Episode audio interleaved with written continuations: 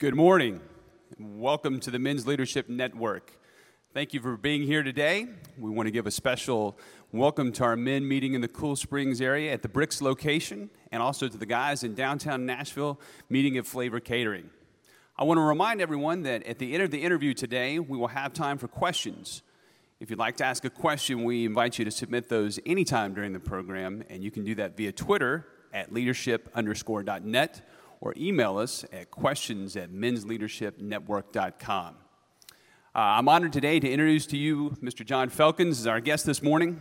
A member of Dave Ramsey's leadership team, John is passionate about helping small business owners and leaders from around the world implement EntreLeadership principles into their own companies. As their executive coach, he helps them achieve more results in becoming better leaders and perform beyond their expectations. In addition to coaching, John leads a team that delivers online coaching and daily content at EntreLeadership.com. Before joining the EntreLeadership team, John owned his own coaching business with clients in a variety of industries. John lives here in Franklin with his wife, and they're the proud parents of four children. If you join me now, please, in welcoming John and give a warm Men's Leadership Network to Mr. John Felkins. Hey, John. yeah. Awesome. Thanks for having me. Man, I'm so glad you're here. It's going to be great. It's going to be great. Tell us a little bit about your family and, you know, Sure, yeah. The, uh, we've got four kids, yeah. um, but they're they're spread out. So we've got we adopted four years ago, so we've got them all the way from four to 24. Wow! And uh, so two of them are up and out, but then we've still got two two girls at home, and uh, they keep they say that you know kids keep you young, and I'm really waiting for that to pay off. Yeah, I'm, I'm, I'm waiting for that to kick in at some point. Well, you got a lot of energy, so I'm, I'm sure you are young. Hey, tell us about kind of your career and what brought you to uh, Middle Tennessee. Yeah, so I've lived in Tennessee for 16 years, but okay. been in been in Franklin, Middle Tennessee for six. And uh, I started my career in the construction and, and engineering industry, but uh, through a long story course of events, uh, got into the coaching and management consulting world, and uh, came here. Went through Dave's EntreLeadership Workshop in 2007 and uh, just started a relationship with his team, and, and one thing led to another, and, and uh, ended up joining his team and uh, have, like I said, been here in, in Franklin for six years and love it. Wow. So you were in engineering before. Yes. And if I remember, you came from California. Yes. Yeah. I wasn't going to mention that, but you're, you're oh, going to yeah, bring yeah, that yeah. up. we got lots of California people. It's great. I escaped. Yeah. so, but uh, tell us about your role with EntreLeadership. What do you sure. do there? Sure. Well, for a long time, Dave did events. You know, we'd go around the country and put on a workshop about how he runs his business. Most people know him for his personal finance, uh, which is most of what he teaches, but then uh, EntreLeadership is really how he runs his business. And so we go around the country and, and, and help folks with that because they're interested in that and they're running small businesses. Uh, but people really started to express a, uh, a desire to have helped to apply that stuff because you know how it is. You go to a conference, yeah. you get excited about what is said, you know it's a good idea, you've got at least you know a handful of takeaways, and then you go home and you're like, how am I, how am I going to do this? It sounded good when I was in, you know, wherever at this resort. Uh, and so we started a program to help people implement that stuff and started the coaching program that way and was really doing that kind of on a, a one-to-one basis. Uh, mm-hmm. But as you can imagine, the, uh, with Dave's platform, we really had to scale that, and so we've gone to this online model that we have now and do group coaching. Now, talk about that. Kind of explain what that means, group coaching. sure, know? sure. So we do a, we do a few different things. It's really three main things. It's it's content. So okay. uh, all of you know the information. Uh, and I think you can appreciate this too. Yeah. You know, in the in the church model, it's the information that's there, uh, and then we also have community where uh, people can really connect either through their industry or outside of their industry with other small business owners. Because what we really found is is isolation kills. Mm. And if you're lead, you know if you're leading a part of a business or you're leading an entire business, uh, who do you talk to? A lot of times, you know, your spouse may may understand what's going on, may not understand it. You can't necessarily talk to your team, uh, you know, and, and, so people are looking for somebody that has a similar worldview that they can journey through this thing shoulder to shoulder. And so uh, we create a community for them to connect. And then the coaching piece is just the the feedback and also the accountability, because as you can I'm sure appreciate. Mm-hmm. Entrepreneurs, it's like, what's the new thing today? You know, they get they get uh, shiny shiny object syndrome, yeah. right? and anything new that happens, they're they're off to the races. And so just the the constant feedback. Hey, this is what you said you were going to do uh, last month. How's that going for you? What's the progress on that? So that accountability is uh, valuable for them. So those are the three three primary ways that we help them. Wow. So you work with companies all over the country. Mm-hmm. You know? So as you as people call in, uh, I'm just wondering about this, but but sure. what are you, there's got to be a common theme, right? There's got to be a theme that you hear from a lot of uh, small businesses or companies. Mm-hmm. Uh, tell us what what are those themes that people talk about? Yeah, so you know when they call Dave's company, a lot of times the, one of the themes we just consistently hear is, "You guys really don't take credit cards." they always say that? a lot of them do. Because they don't ever really know if that's a for real thing, but it is. But uh, all kidding aside, you know, uh, people issues. Mm. People issues are the, the thing that's the biggest theme. Because most of the people that we help, uh, they're good at their profession. They're a good doctor, they're a good plumber, they're a good electrician, they're, they're a good IT person. They're good at what they do, but they're so good at what they do, they've built up a business and a team around them, and they look around and they go, well, well, I know how to, you know, I know how to do X, but what do I do with all these people? What do I do with this team? Mm. Uh, and so we help them with a lot of those issues. They don't, they don't teach people how to deal with people in, in an MBA program. They don't teach you that in med school. They don't teach you that in dental school. And so those, those people issues are the things that we end up talking the most about. And and you know, the thing that we hear is people will always start the sentence with this Hey, my business is a little bit different. And then they go on to explain their business model. But, you know, when every business is different, they end up all being the same because they're all populated by humans. Mm-hmm. And so the, the, the people issues end up being what we spend most of our time on. Wow. Well, that's so good because what we're talking about today is passing leadership on. Yep. And, uh, and I do think it's a challenge for men. You it know, is. we are uh, we want to do it ourselves. Mm-hmm. We want to take charge. I know, and, and uh, so how do you how do you talk about passing leadership on to whether it's an entrepreneur, whether mm-hmm. it's just an ordinary guy working a job? Um, as men, we're called to be spiritual leaders, and we're spiritual leaders in our homes, with our children. You know, uh, with with our communities, with our churches. How do we pass leadership on? Sure.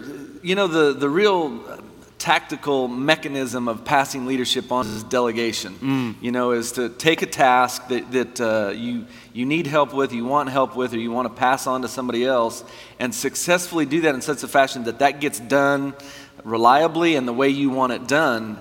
And, and delegation is this subject, uh, whether we call it that or not, is just so poorly uh, experienced. It just is abused, and it, um, it's just kind of a dirty word. Mm-hmm. And, and the, the thing is, is it's difficult for us uh, for different reasons at different times. Early on, if we're, if we're doing something uh, and we're the one that started it or we're wholly responsible for this piece of uh, an operation, we're just too busy to slow down and show somebody mm. what needs to be done. We, we don't want to take the time because it's going to take more time to show somebody else what to do than just do it ourselves. But as we know, it's, it's just a, it's the hamster wheel, it's a trap. And if we don't slow down and invest that time, we're never going to get free of it. And we'll, we'll, ne- we'll never be able to go on to the next thing. We'll never be able to pass that piece of mm. what we're doing on to somebody. Then later on, when maybe we do have the time and we do have some help, it's, it becomes difficult for a different reason. And it becomes difficult because we start to feel, and we wouldn't necessarily think through this, but we experience it as insecurity.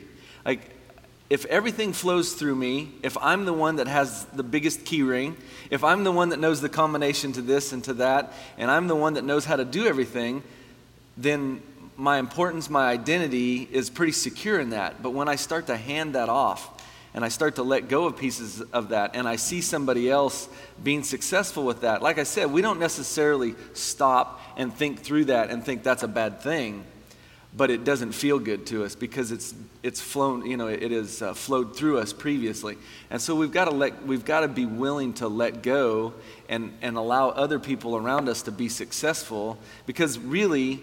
Uh, whatever it is we're doing won't grow bigger than our ability to delegate. It, mm. It'll never get bigger than our ability to pass it on to somebody else. And so, if what is important to us is our mission, the thing, and I don't, I don't want to use like fancy business words because they're annoying, uh, but if just what it is we're trying to accomplish in the world, that what it is we're trying to do for people, if that is the important thing, then handing pieces of it off and taking the time to invest in other people to accomplish that goal, as long as we've got our eye on that goal, it makes those other things that we need to do, like delegation, a lot easier. But if we're not focused on the goal and we're more focused on our success and, and the next step on the ladder and doing what we're trying to, you know, just accomplish uh, for ourselves, then it makes it a lot harder to turn that stuff loose. Mm. So I think it, it, it's difficult for a few different reasons, and then uh, it's compounded by the fact that sometimes we get a little bit fuzzy on why we're doing what we're doing. Mm. And keeping our eye on why we're doing really helps the whole perspective. That's a great insight, you know, especially that insecurity piece a lot of times. And I think uh, we work hard, we build a, uh, you know, a company or an area or a division or yep. a certain place, and then it's we kind of take that ownership, right? Sure, and it's sure. hard for us to to let let other people have that. It is. It is, and it, it's a you know uh, our greatest strengths can become our weaknesses. The fact that we sunk our teeth into something. Mm-hmm. And, and decided I'm going to make this thing happen. I'm going to drive the lane on this. I'm going to you know I'm going to move the needle. I'm going to mm-hmm. whatever it is. We get that bit in our mouth, and that's a that that can be a great thing because that's that's how things get done in the world because we apply effort to it. But if we can't turn loose of that and start to share that, then it becomes a, a weakness. So how, what, what do we do? I mean, you know, so, I mean, I think you've hit on something that all of us, it's important, you know. Yeah, but, just don't do that. Yeah, yeah. yeah. Thanks. Way to go, coach. Yeah. So, yeah, and this is the kind of advice you too can get. Yeah. Uh, yeah, simple and easy are two different things, right? Yeah. Uh, and so, like I said, a lot of times we don't stop and think through that. That's just what we've talked about so far is a lot of times how we experience that emotionally. Mm. But if we will stop and we'll say, you know what? This, this person's success that, that is on my team or, or is a, you know, even a part of my family, um, their success is a reflection on my leadership. Mm. If we stop and have that realization and let that sink in and say, if this person wins, then that's a reflection on my leadership, and it's also um, more bench strength. It, it's, I'm a multiplier to achieve the goal that we're trying to, to hit. And when we slow down, have that perspective, and realize this thing that we're going after, what's important, right? It's not about me. It's not about my personality. It's not about uh, people looking at me. When we have that realization, then it's, then it, then it's a game changer. But we still have to go through the mechanical pieces of I got to slow down mm-hmm. and I got to take the time to show this person how to do this. And here's the thing, and I, and I know I said this, but it, it's, it's worth saying again. It's going to take more time mm-hmm. to, to have them do that to begin with. A lot of times we think delegation is a decision. So we decide, I don't want to do this piece anymore. I'm going to give this to Joe to do. And I, I toss it over to Joe and I walk away. And then Joe doesn't do a good job. That reinforces, you know, my uh, uh, baggage about delegation not working because he messed it up, and then I just go take it over again because you know nobody can do it as well as I can do it. The fact of the matter is, it's not Joe's fault. You just delegated bad as a leader. You just did a bad job as a leader. So we've got to bring Joe along and say, Joe, watch. I'm, I want you to be able to help me with this. I want to delegate this to you. Watch me do this, and just watch. Just be quiet and watch, and just show him. Just show the person that you're delegating to how to do that, and then have Joe sit down the next time around and have him do it, and you watch. But you're not off doing something else at this point. You're there with him, and you're, and you're, you're guiding him, and you're there to support him. And then you can take a step back and take a step back and take a step back. You've got to have that process view because if you just view delegation as a decision, it's, it, you're just going to reinforce the bad reputation that it already has. Yeah. And so mechanically, you know, we need to have that process orientation about how to hand something off well. A lot of times we don't do that. We're under the gun. We just we, we do it in the you know the heat of the moment, and then it goes poorly, and and uh, you know we get stung by that. But it's it uh, it's worth investing the time to do it right.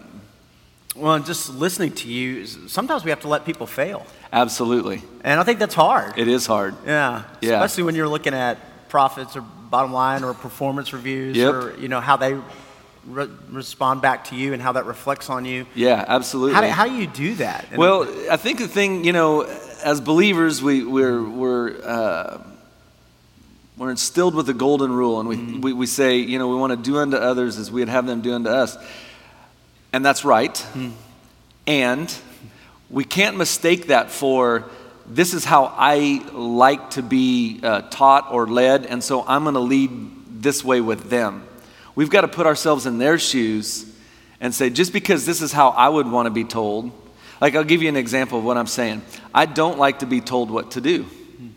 I like to be told, this is the mountain that we're trying to climb, let's go, and we just start. So I don't personally need a lot of detail or a lot of clarity. I just like the vision and let's go attack this thing. And so I tend to treat my team that way. But the problem is, not all of my team members are that way. Some of my team members like a lot of detail. They like clear, uh, you know, rules of the road. And so then I need to not treat them like I would like to be treated. I need to treat them like they want to be treated. And actually take the time and say, okay, this is what we're going to do. This is where we're going to stop on this trip. We're going to stay in the right lane, you know, and it's just like, to me, it's crazy that, that we're going to slow down this much and talk through this thing this much. But that's what they need. Yeah. And so to be a good leader, you've got to, you've got to be a little bit of a, a chameleon. You got to stay yourself, but you got to be able to, you know, shift gears enough to meet your people where they are mm-hmm. and help them understand what's going on from their perspective, not just the way that you would do it. I love that insight because I was reading something the other day about the millennial generation, right? And how many are coming up and entering the workforce, and they respond different. Yeah, just in leadership and in directives, and uh, and so talking about how do you lead differently with different people. That, that's a great insight. It, it makes a big difference. It- Yeah. we, we tend to just go so fast, you know, that we just, we really just treat people the way we like to be treated, but it's not one size fits all. Yeah, that's good. Well, and we're thankful for the people in our lives who poured into us, and you know, somebody took the time to delegate to us. Somebody took Yep. the time to give us an opportunity, uh, and so now it's our turn to do that. Yeah, and thank goodness everybody isn't like the two of us. Yeah, praise God. so, uh, hey, talk about this. You, you have an interesting perspective because as we talk about passing spiritual leadership on, it's not just in our workplaces, but it's Mm-hmm. Also in our family. Yep. And you have a 24 year old and you've got a four year old. I mean, wow. So, talk about how you as a dad Mm. have learned spiritual leadership and how that's been different with your 24 and with your four. Yeah, you know, uh, I'm really, I try to be really careful how I say this because it's, uh, it's so important. And, and it, it's this that I don't, I don't love my four year old any more than I love my 24 year old, as, as we, you know, as expected. But at 45 years old now, I really appreciate each and every little moment and each and every little thing that my four year old is doing because I can, I can very clearly, you know, not just remember, but live, I, I'm living out how fast 20 years goes by. And so I look at my 24 year old and who he has become, and, and I look at my four year old and, and the two in between also, and I think, gosh, I, I really feel bad for my 24 year old. because I had so much to learn at that age. I didn't know what I know now, and I really would have uh, appreciated more and taken more time and really, really slowed down. Uh, I don't know that I would have said anything differently. I don't know that I would have made any decisions, uh, you know, moral decisions or, or life moves differently than we did. But the time goes by so fast uh, that, that I do appreciate every, every second more. And I realize how they become who they are in a much different way than I did when I was, you know, when I was in my 20s and, and uh, having my first son, which is, was, is crazy. Um, but, you know, just the time spent together is such a huge thing. I, I think back and I see people around me get so uh, wrapped up in, you know, where their kids go to school or, or you know, what they wear or how they cut their hair or the music that they listen to or the kind of toys they want to play with or whatever it is. And I'm not saying that's, you know, that we're not called to be good stewards of our families and do the best that we can and make the best decisions and, and protect um, our families. So I'm, I'm not casting all that stuff aside. But yet at the same time, those kind of things that I was focused on aren't the kind of things that have caused my children to become the people that they are. Mm. So what, do you, what is that? You know, it, it, really, um, it really is just the time spent together. We hear that cliche, you know, more is caught than taught. And that sounds so uh, concise that it's easy to ignore. Um, but just like delegating in the workplace, just spending time together and having somebody see you do what it is that you want done, um, leading by example, is how my kids um, you know, and obviously the four year old is much earlier in this process than the 24 year old, but it's, it's how they've become who they are, for, and, I, and for better and for worse, right? Mm-hmm. I'm not mm-hmm. saying that's all a good thing, but it's just that time that we have spent together.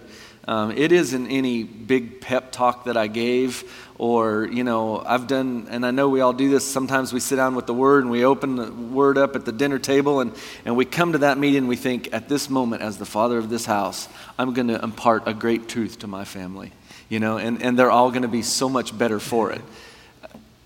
I'm not saying that we shouldn't do that as, as men and as leaders in our families but, but i can tell you those haven't been the times that have been pivotal moments for my kids' lives. I think I'm making deposits, and I think I need to do that, and they need to hear that from me.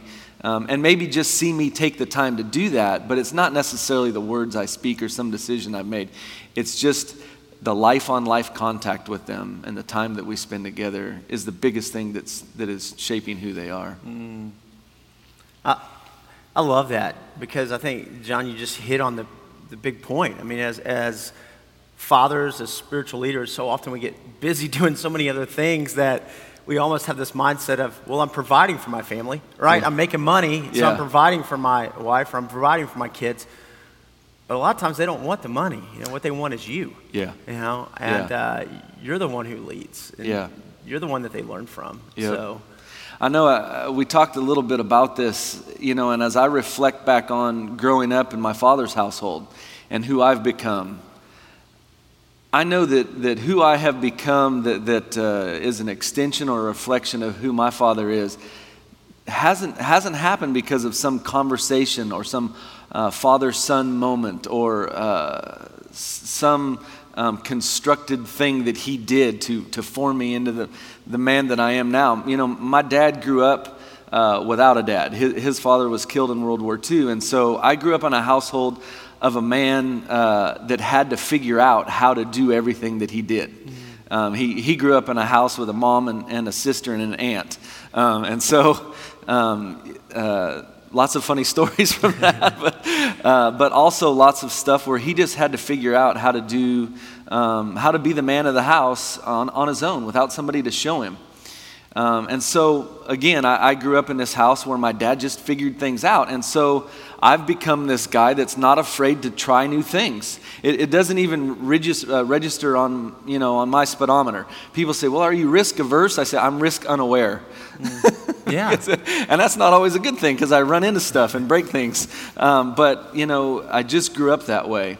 And uh, like I said, that is a big chunk of who I am but my dad and I never had a conversation about that. It's because we, I grew up on a farm. You know, it's because uh, I grew up uh, watching my dad learn how to fix a tractor or, or grow an orchard or, you know, just simple tasks. I just watched him figure out how to do it.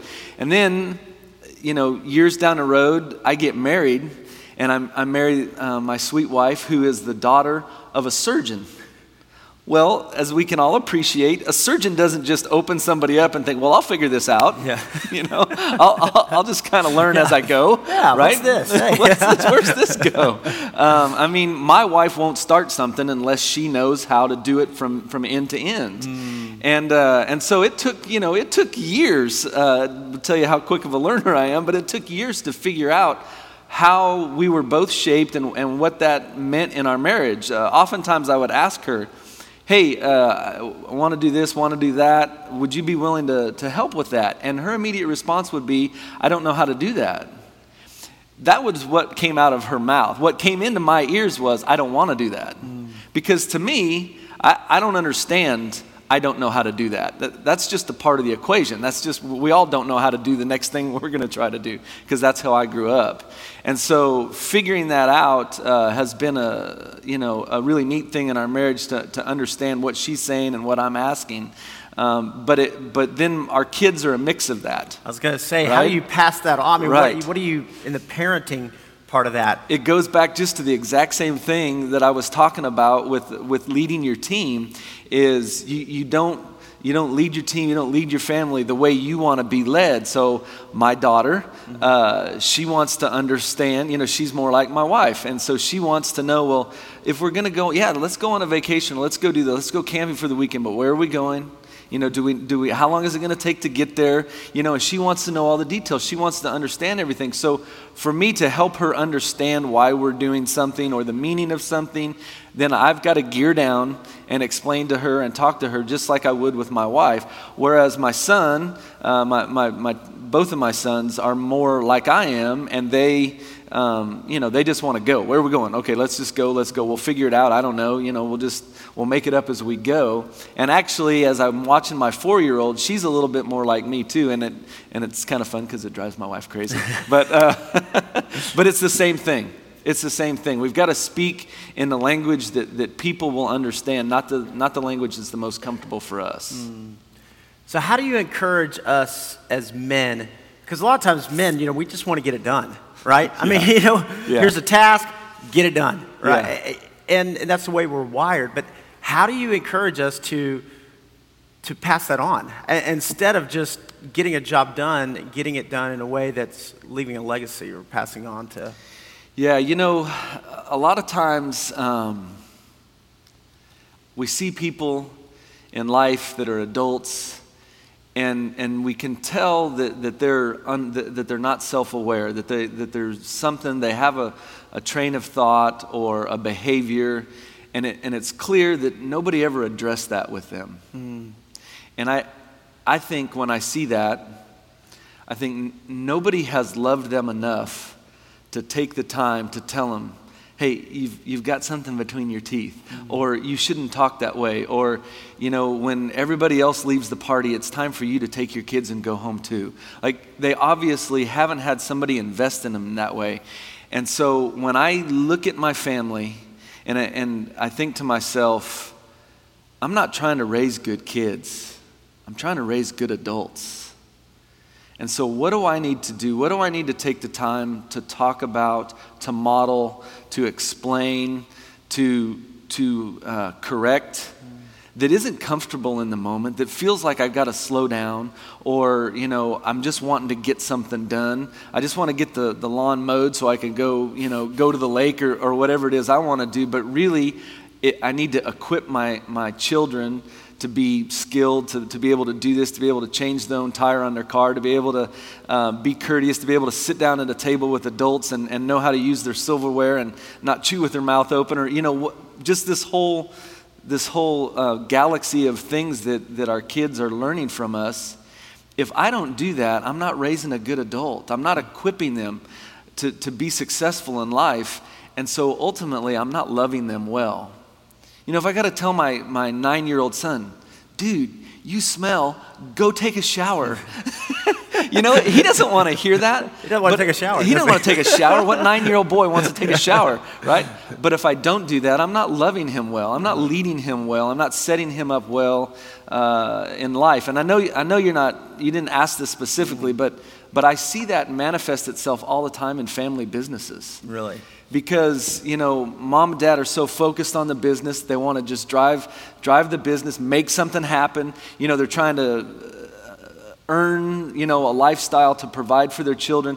Then the child gets of age to come into the business and they haven't done what we're talking about it's a train wreck wow you know it's a train wreck and, and so, whether we're running a business or not, or we, we have hopes of having children work in the family business or not, either way, that life on life contact, that intentionality of loving them well to set them up in life, is, uh, it's, it's setting them up well to work in the business, it's setting them them up well to be successful in their community and, and in life in general.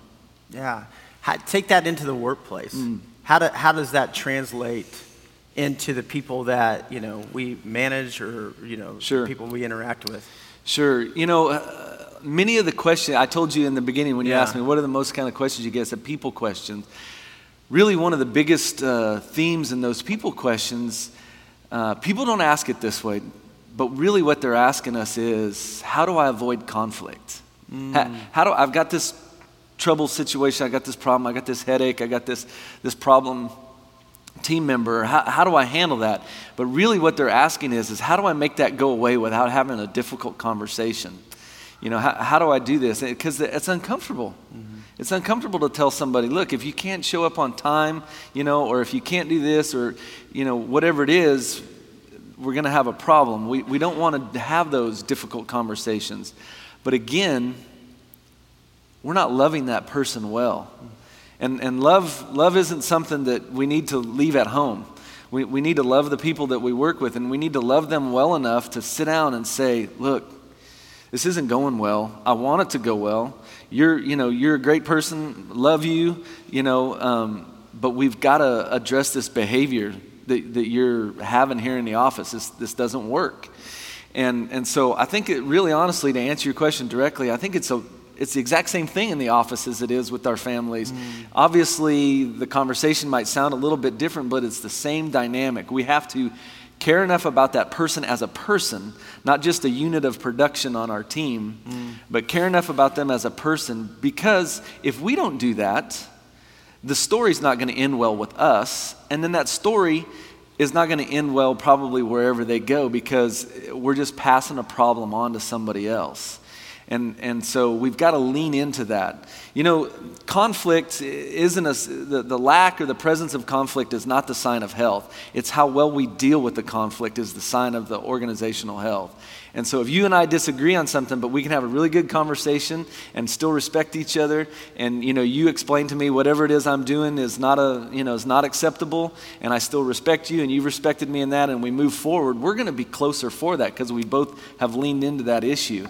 But if we don't do that and we avoid the conflict, it just creates distance in the relationship and things just get worse and worse and worse from there. So you, we've really got to lean into it and have the difficult, difficult conversation. We like to say to be unclear is to be unkind.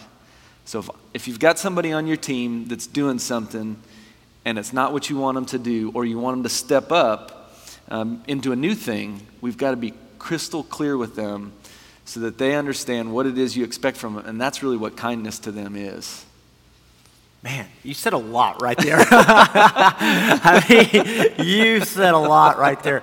But it's so good. I mean, to be unclear is to be unkind and to speak the truth. Yep. You know, and uh, I think that's a big deal for, for us as men. And like I said, I feel like we, we got a job, we want to do it, we want to get it done uh, almost check the box and move on, but, but we're passing something on, right? Yeah, you know, yeah. we're, we're, passing, and whether yeah. we're passing leadership on or whether we're passing, you know, uh, we don't really care about you on or what, I mean, but we're raising up people behind us. Yep. Absolutely. And we're either raising up people they're going to avoid the real issues, yeah. right? And be spectators in the game of life. Yeah. Or we're going to we're going to raise up uh, people, we're going to raise up men that are willing to step into something and say, you know, I don't know if I'm right about this, you know, like my father demonstrated for me. I don't know that I necessarily know how to do this, but that's not going to prevent me from stepping into this and helping be a part of the solution as, as opposed to being somebody who's just going to watch it pass by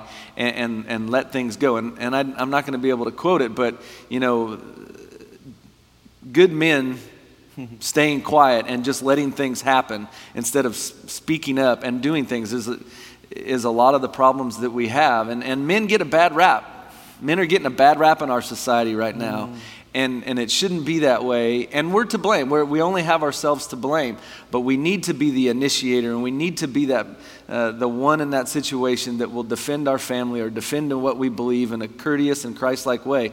But we've got to step up and have that conversation and, and be clear about what it is that, that we believe and what we're going to allow and not allow in our families. Wow, that's huge. I mean, just being intentional, right? Yep, yep. You know, and like you said, it starts at home.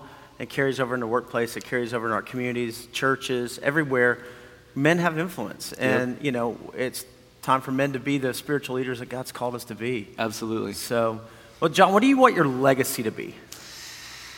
Gosh, I'm, I'm only 45. Do I have to think about that? so. You know, uh, I think, like for a lot of us, I, I, uh, I long for the day to hear my Lord say, you know, well done, good and mm. faithful servant. And I think if I could add anything to that at all, it would be for uh, my family and a lot of the people that I have met in my life to, to be there when he says that to me. Mm. It's going to be an awesome day. it will. It's going to be awesome. It will. Hey, give us two takeaways as we talk about passing leadership on. What are, what are two takeaways for us as uh, men, as spiritual leaders in our day and our generation? Uh, the first one I would say is just take the time. Mm. Take the time. Uh, you know, um, don't worry about what it is that you're going to do with that time. If it's just a walk, whatever it is, just take the time to be with people. Um, you know, be with your family, be with the people on your team. We get so busy that that uh, we just jump from one thing to the next. So be intentional with your time. Mm. And then the other thing really is a, is a brother to that, and that is when you take that time to be someplace, just be there. I, I know we, you know, we hear so much about this, but we've all got these uh, electronic leashes that we, we live with now. And, um, wow. you know, something that I have started to do, not because I'm, a, I'm super smart or anything, but because I'm super weak, and that is when I get home from work, I leave my phone and my briefcase in the car and I go into the house and just leave all of that behind me. Now, after the kids go to bed, yes, I might get on there and check email and check a few things or, or do a few things. But to make that intentional shift, to be 100% in that door when I cross that threshold, um, because if we take the time and then aren't there, you know, if we're not fully engaged, it, it, it, uh, it doesn't work. Yeah. So that'll be the two things is, is make time in your life for people um, and then be 100% present wherever you are. Those are good. yeah, simple and easy is yeah. two different things. simple and easy. That's, that's a great quote. I'm going to use that. Uh, hey, we've got time for a couple of questions. Though. Awesome. Jason? Yeah, Jeff. First, how do you know when to step in and help and when to let someone fail as a means of helping them learn a leadership lesson? Mm.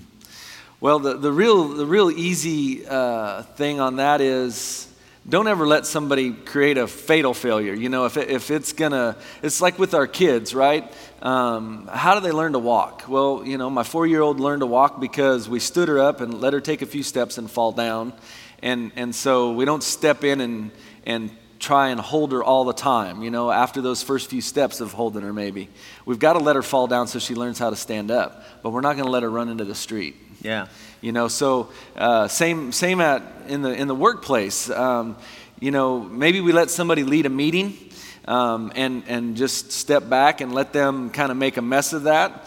Um, and then circle back and have a conversation with them after about, hey, you know, this is what I saw, this is how this could go better. But maybe we don't let them present to the CEO the first time that we're in, a, you know, that we let them run a meeting or uh, something that would damage their, their reputation in the company or damage a relationship with a client.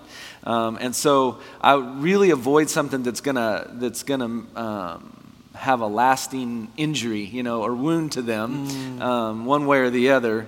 Uh, but if it's something where they're going to skin their knee, you can fix it. Um, yeah, we let them let them swim in the deep end a little bit. Yeah, yeah, you've got to, right? I mean, right. That, that, yeah, like I said earlier, somebody did that for us. Yep. You know, somebody took a chance on us when we were green and trying to figure it out. Yeah. And if they hadn't, you know, we'd still be in wherever we were. That, so. Yep. Yeah. And I think that what you said is really key too. We're figuring that out. Yeah. We don't always know, you know, as we're as we're going, but we just use our judgment and say, I don't. Let, us go ahead and let this, you know, this team member step into this, and let's let them give it a try. And they might make a mess of it, mm-hmm. and we might not have them try that again for a while. but you know, it's it's a journey uh, that we're on with them, and and the thing is if they view the, their success as whether they did well in that meeting or not, and you, uh, you allow your relationship with that person to be affected because of that one thing that they did well or did poorly with, that's dangerous because then they start to realize our relationship is based on my performance. Mm.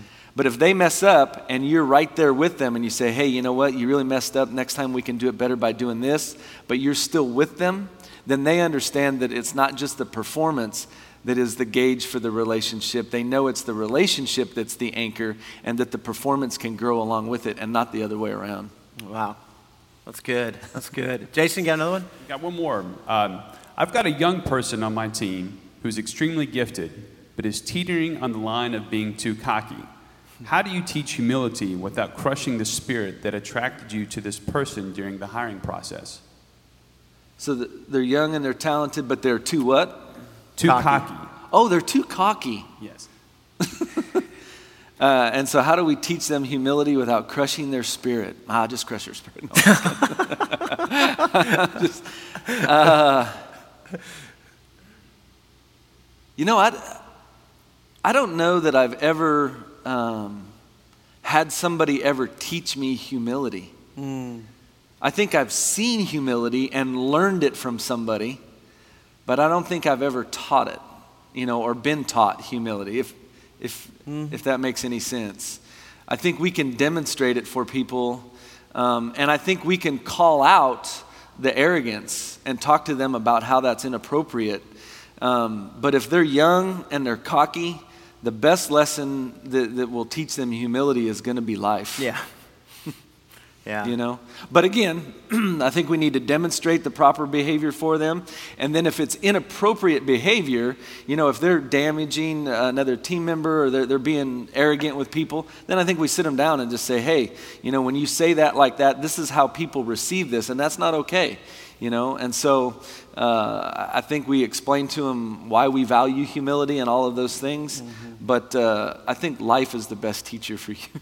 Yeah. maybe, ah, that, maybe that's not a very good answer, but. no, I think it's right. I mean, what I love about that question, though, is it, it, to me, it's, it's a lot easier to rein somebody in than try to motivate them. Yeah. So I do like that you have a young person here who's passionate, who's wanting to get after it and tear yep. it up. But I do think what you were talking about earlier about speaking the truth, sitting them down and saying, hey, when you say this, sometimes it's perceived as. Yeah. And, but, you know, not crushing their spirit, right? right? You want them to run. You want them to go storm the castle. Yeah, you know, that's absolutely. the way you got that yeah. passion. Yeah. Uh, but life will humble you. Yeah, life, yeah, life will take care of that. Yeah, yeah. So, man, John, this has been great. Well, thank you. This I mean, I awesome. could keep going the whole time. It just like got so many things happening. Um, but I know we need to, to wrap it up. So I want to pray for us, awesome. and then I'm going to turn it back over to Jason. Um, but let me, let me just pray for us right now. Father God, thank you for this morning. God, I, this has been so good and just deep and rich. And, and Father, I pray for us as men. Um, God, you have called us to be spiritual leaders, and, and, first in our marriage, and then in our homes, God, with our children. Uh, Father, then in our workplaces, in our churches, in our communities. And Father, I pray for every man who's, who's watching right now, whether online or at Bricks or at Flavor or right here in this room, or even to watch the podcast, God, I pray that we would be men after your heart. I, I pray that we would um, not be so insecure, as John was talking about earlier, that we can't pass leadership on, that we can't pour into somebody coming behind us. Um, because the real mark of our leadership is, is, not just our children, Father, but it's our, our grandchildren. And, uh, and that, that goes in spiritual implications as well. So I pray, Father, that you would help us um, to keep our eyes focused on you, to be men who run hard after you all of our days, and men who bring you glory. Help us to be present in every situation we're in and to give the time to invest in what really matters. Lord, thanks for this morning, Father, and just the encouragement. Pray a blessing over John and his team, and thank you for today. In the name of Jesus, we pray. Amen. Amen. Amen. It's good. Thanks, Jeff, and thanks, John. Be on the lookout later today for the uh, MLN Rewind, our email recapping this morning, which includes a video of today's interview and links to helpful resources. Also, if you've missed any of the past 24 Men's Leadership Network interviews, we have links to that in this email as well, and you can listen to them anytime via our iTunes podcast. Be sure to grab an invite card on your way out today and bring a friend or a coworker next week as we welcome Tim Burke, Vice President of Business Development at First Choice Loan Services. Tim is in the battle of his life against stage 4 cancer and will spend some time talking with us about living and leading with an eternal perspective. You won't want to miss it. We look forward to seeing you all next week. Thank you and have a great day.